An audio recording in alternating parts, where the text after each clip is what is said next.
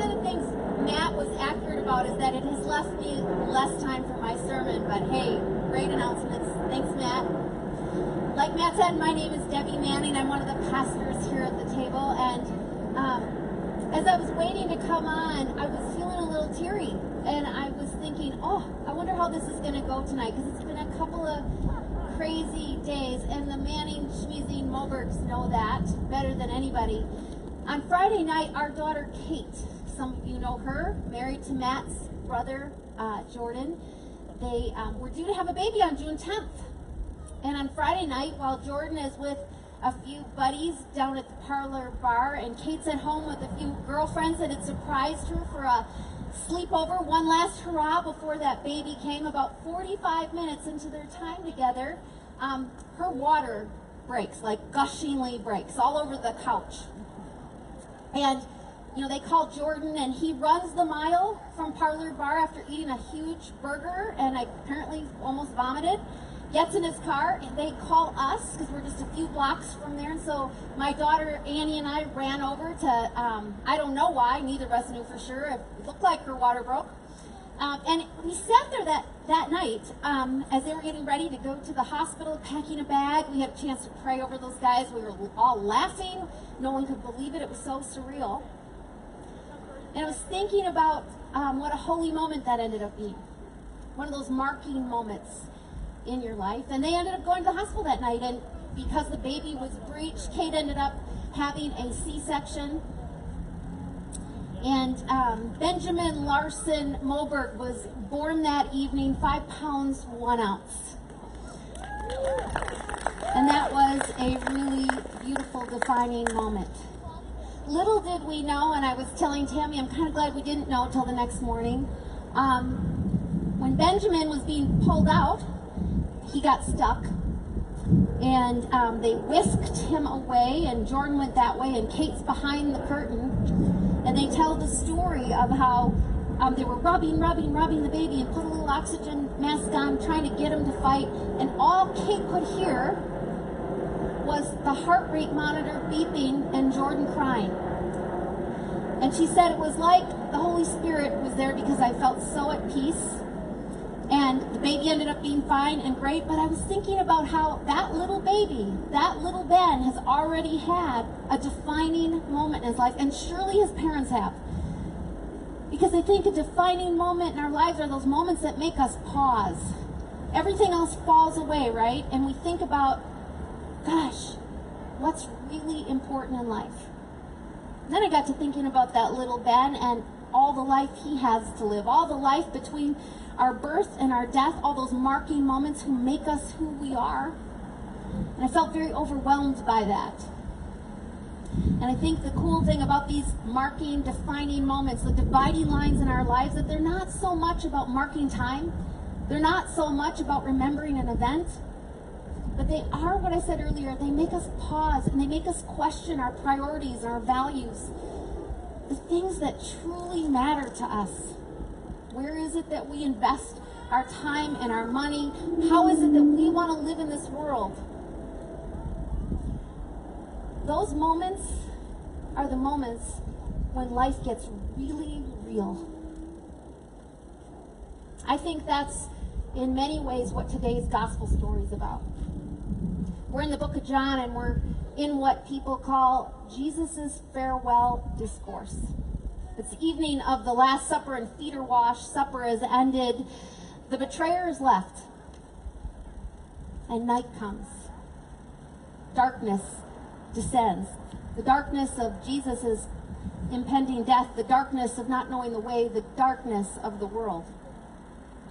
And what I love about this really kind of complicated prayer that we're in is that Jesus doesn't run from it.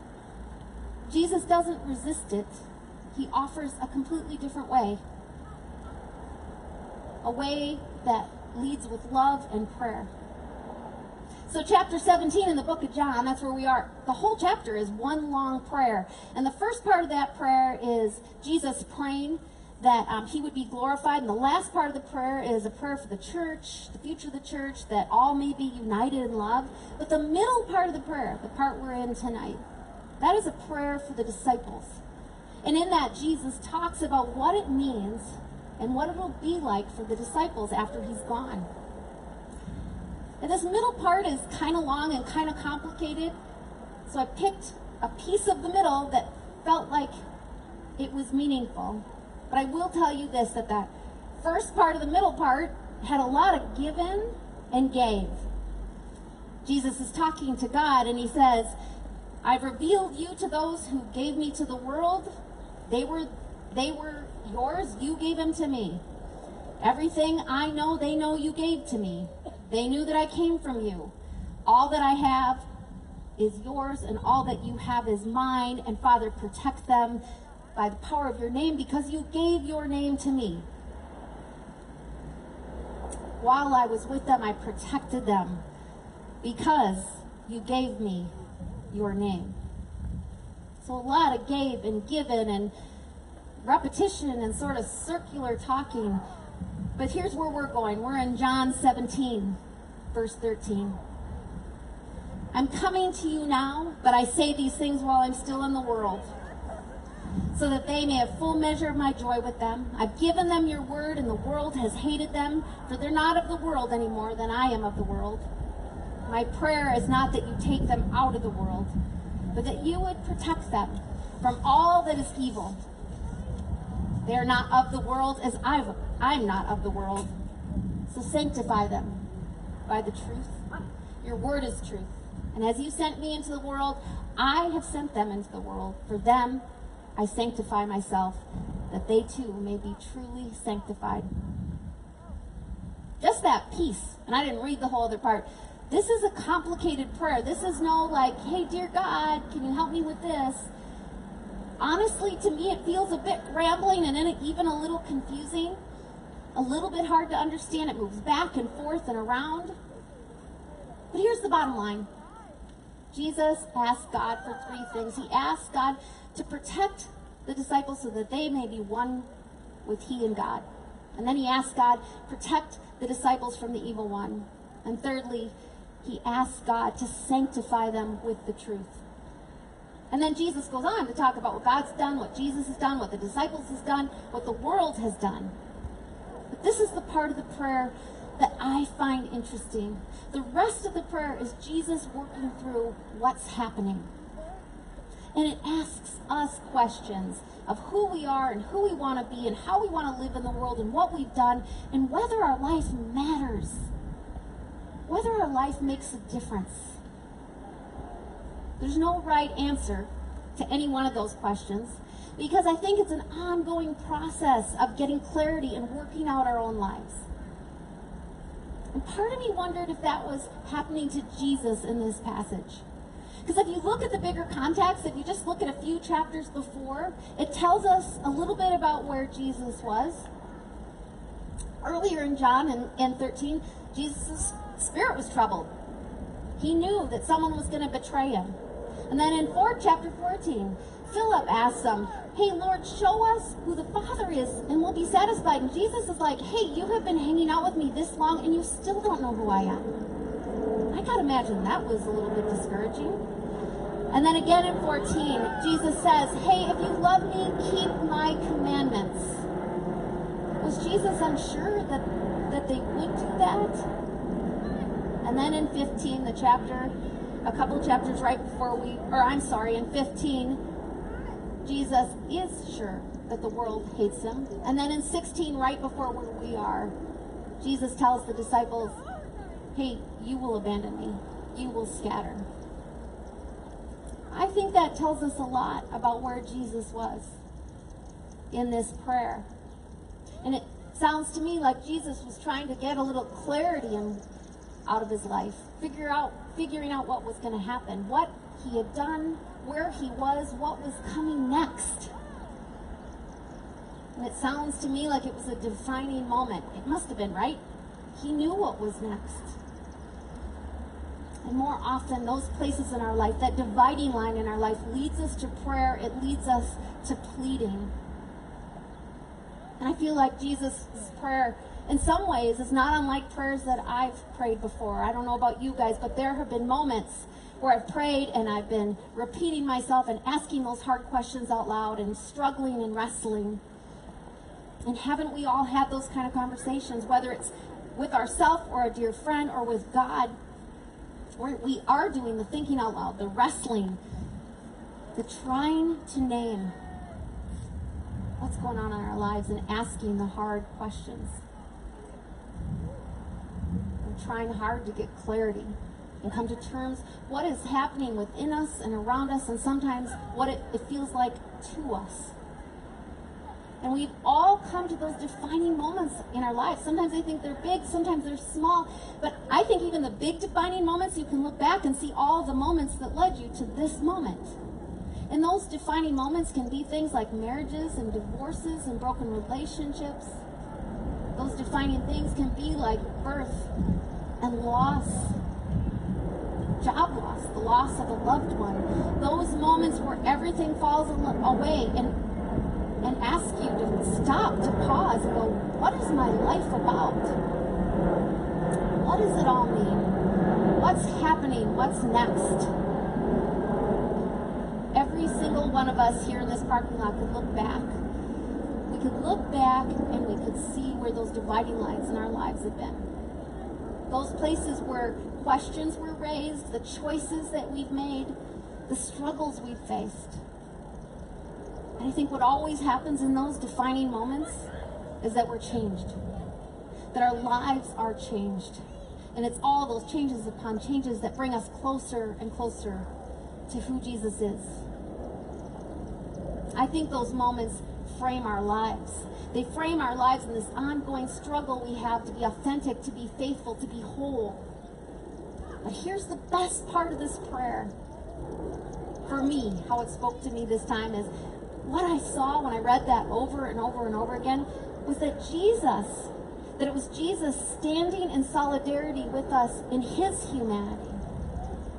I think we see the human Jesus working out his life. And why that resonates with us is because we know what that's like. And so, my question for each of us is what is it that you're struggling with? What is it that you're trying to work out? What's the dividing line in your life right now? And what are you doing with it? There are no easy answers. But I think the cool thing about this passage is we can actually look at it and see what Jesus didn't do. Because what Jesus didn't do is he didn't isolate himself. He didn't close himself off from others. He doesn't get angry or resentful. He doesn't resist. He doesn't fight back. He doesn't run away or try to escape. He didn't complain. He didn't deny the reality of what was happening. Instead, he faces his life. He's in touch with his humanity. He feels what he feels. He gathers his friends. He prays. And he lives life with a faith that Easter is right on the other side of this moment. So, what about us? What will we do when we come to that next defining moment in our life? What attitudes or choices, behaviors, what will bring that that'll bring that defining moment, that dividing line? How will those things help us cross that? And I think I think the value of what we just heard about is that we can look to Jesus to see how we navigate those moments in our life. I think the funny thing is that Jesus knows our tendency, our human ordering of life. And it's so often like contrary to God's ordering of life. Because I think for us, we often try to play it safe, protect ourselves, protect our hearts, stay where it's comfortable. I think sometimes we run instead of staying in it. God's way sometimes feels a little counterintuitive, doesn't it? I was thinking about it. It reminds me of when I was first learning to downhill ski, and my husband was trying to teach me how to do that, and we were on some mountaintop somewhere, and wait, it seemed so high, and and uh, up on the top, just straight down. And he kept saying, You have to point your skis straight down, point them straight down. And I just couldn't grasp that. It was just counterintuitive to what felt safe. And I think sometimes that's what God is like, because I think what God asks us comes with a cost. It asks something of us. It asks us to stay in it. It asks us to trust. It asks, God asks us to own it, to give it everything we've got. So just a little over a week ago, our daughter Annie graduated from medical school. And with COVID and restrictions and just all the things that are going on, we we kind of got to the week and went, wow, like, this is kind of big. Like, we should celebrate this, right? And it was just confusing, and it was going to be virtual, and then it wasn't, but only the students couldn't be there. And how do we make sure we're celebrating her and this journey she's been on? And one of the things, as a family, we thought we want to give her a gift that's meaningful, a gift that reminds her of the journey that she's been on. So we were all out looking at different places just a few days before the graduation, and uh, we landed on it would be meaningful to give her something. And she had asked, she wants to be grounded in her faith through this next four years of residency. So we're looking at jewelry.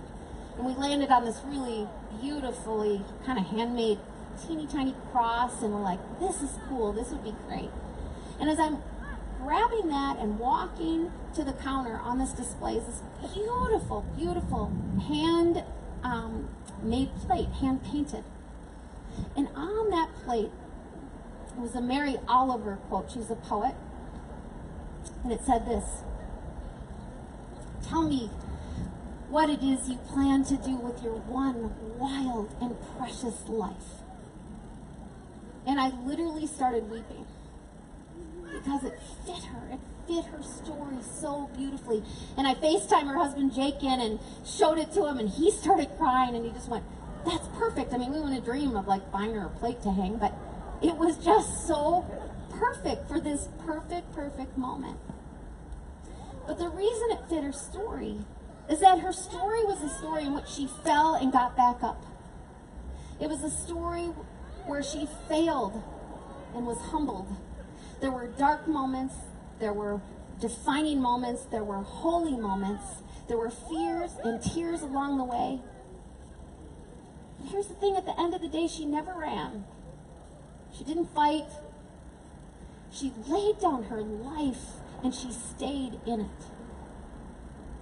Now, I want to be clear that, and when I asked her if I could talk about it, I'm not talking about this like, oh, Annie graduated medical school. To be honest, the thing to us that has been so amazing that has been a witness to God is the perseverance that she could have only have had as the Holy Spirit nudged her to keep in the game and keep doing it.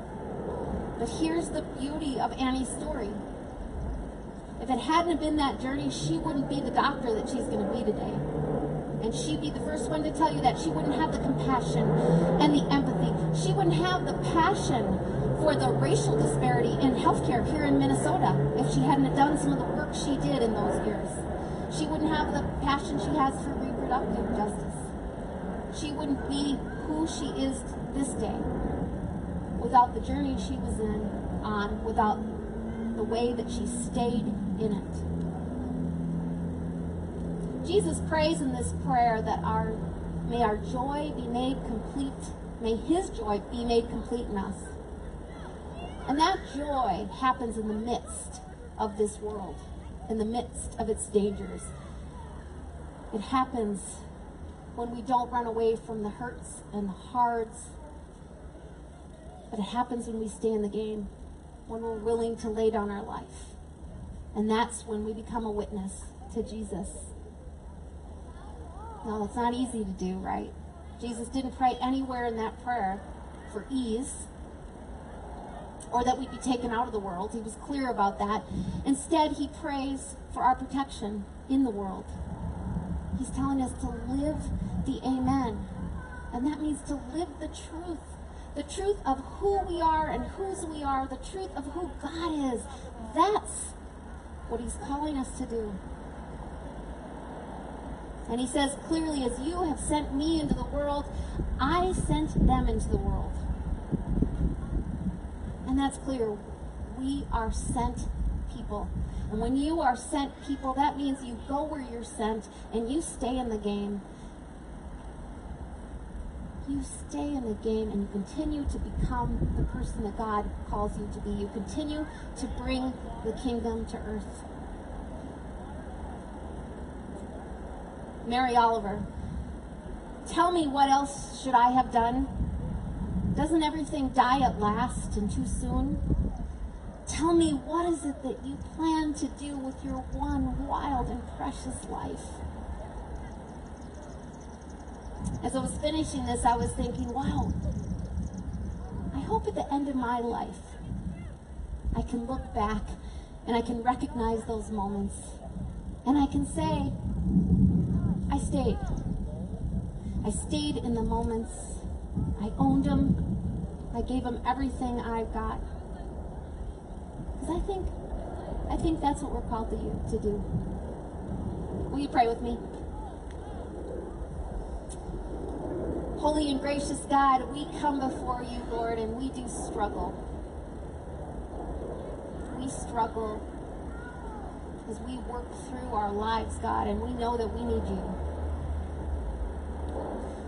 God, we pray that you would give us your spirit, that you would give us the courage, that you would help us with those defining mo- moments, Lord, that we would stay in those moments, that we would have the courage to take the next step, to do the next thing to be who you are calling us to be, to claim our belovedness, to claim that we belong to you, to claim who you are in this world. Thank you for this community. I thank you that we can be each other's people as we try to figure it out, what it means to follow you. We pray it all in your name, and all God's people said, Amen. Thanks, Debbie. As I, as you were praying just now, I was um, in the very short split second that I had my eyes open during that prayer. I noticed how dirty these white shoes got. I bought these what, Lauren, two weeks ago? Twenty dollars, Target, killer deal. They looked great before, not so much now. And, and I was really hoping that I'd be able to keep them white, actually. But what what Debbie's getting after tonight, in the invitation that Christ extends at that table, is that you probably could keep your shoes white, just don't go outside. Don't go play with the kids. Don't go for a walk in the woods. Don't don't. Uh, what else do I do? Play catch. Stay inside. The constant invitation from Jesus to his followers, the one that extends to us still to this day, is to dirty up your shoes and sink all the way into your story. What are you going to do with your one precious life? Jesus comes to the end of his. The night before he is killed, he is gathered with his friends, friends that he's walked with, friends that he shared stories with, laughed with, ate countless dinners with. Now there's one last dinner, and they're sitting together. And in the middle of the table, he reaches for the bread. And he picks it up and he looks around and he says, This night isn't like the other nights. He says, This is my body, and it's broken for you. In the future, when I'm not here, when you take from this bread, remember me.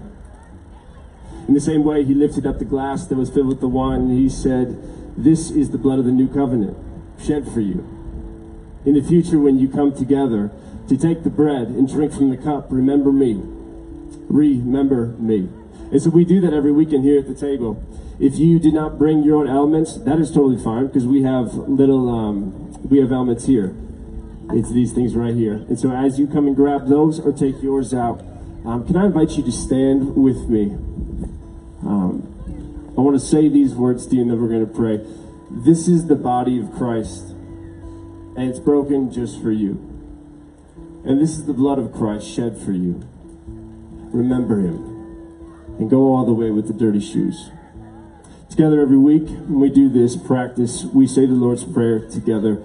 And so will you join me in praying? Our God, who art in heaven, hallowed be thy name. Thy kingdom come, thy will be done, on earth as it is in heaven. Give us this day our daily bread, and forgive us our debts as we forgive our debtors. And lead us not into temptation, but deliver us from evil. For thine is the kingdom, the power, and the glory forever. Amen.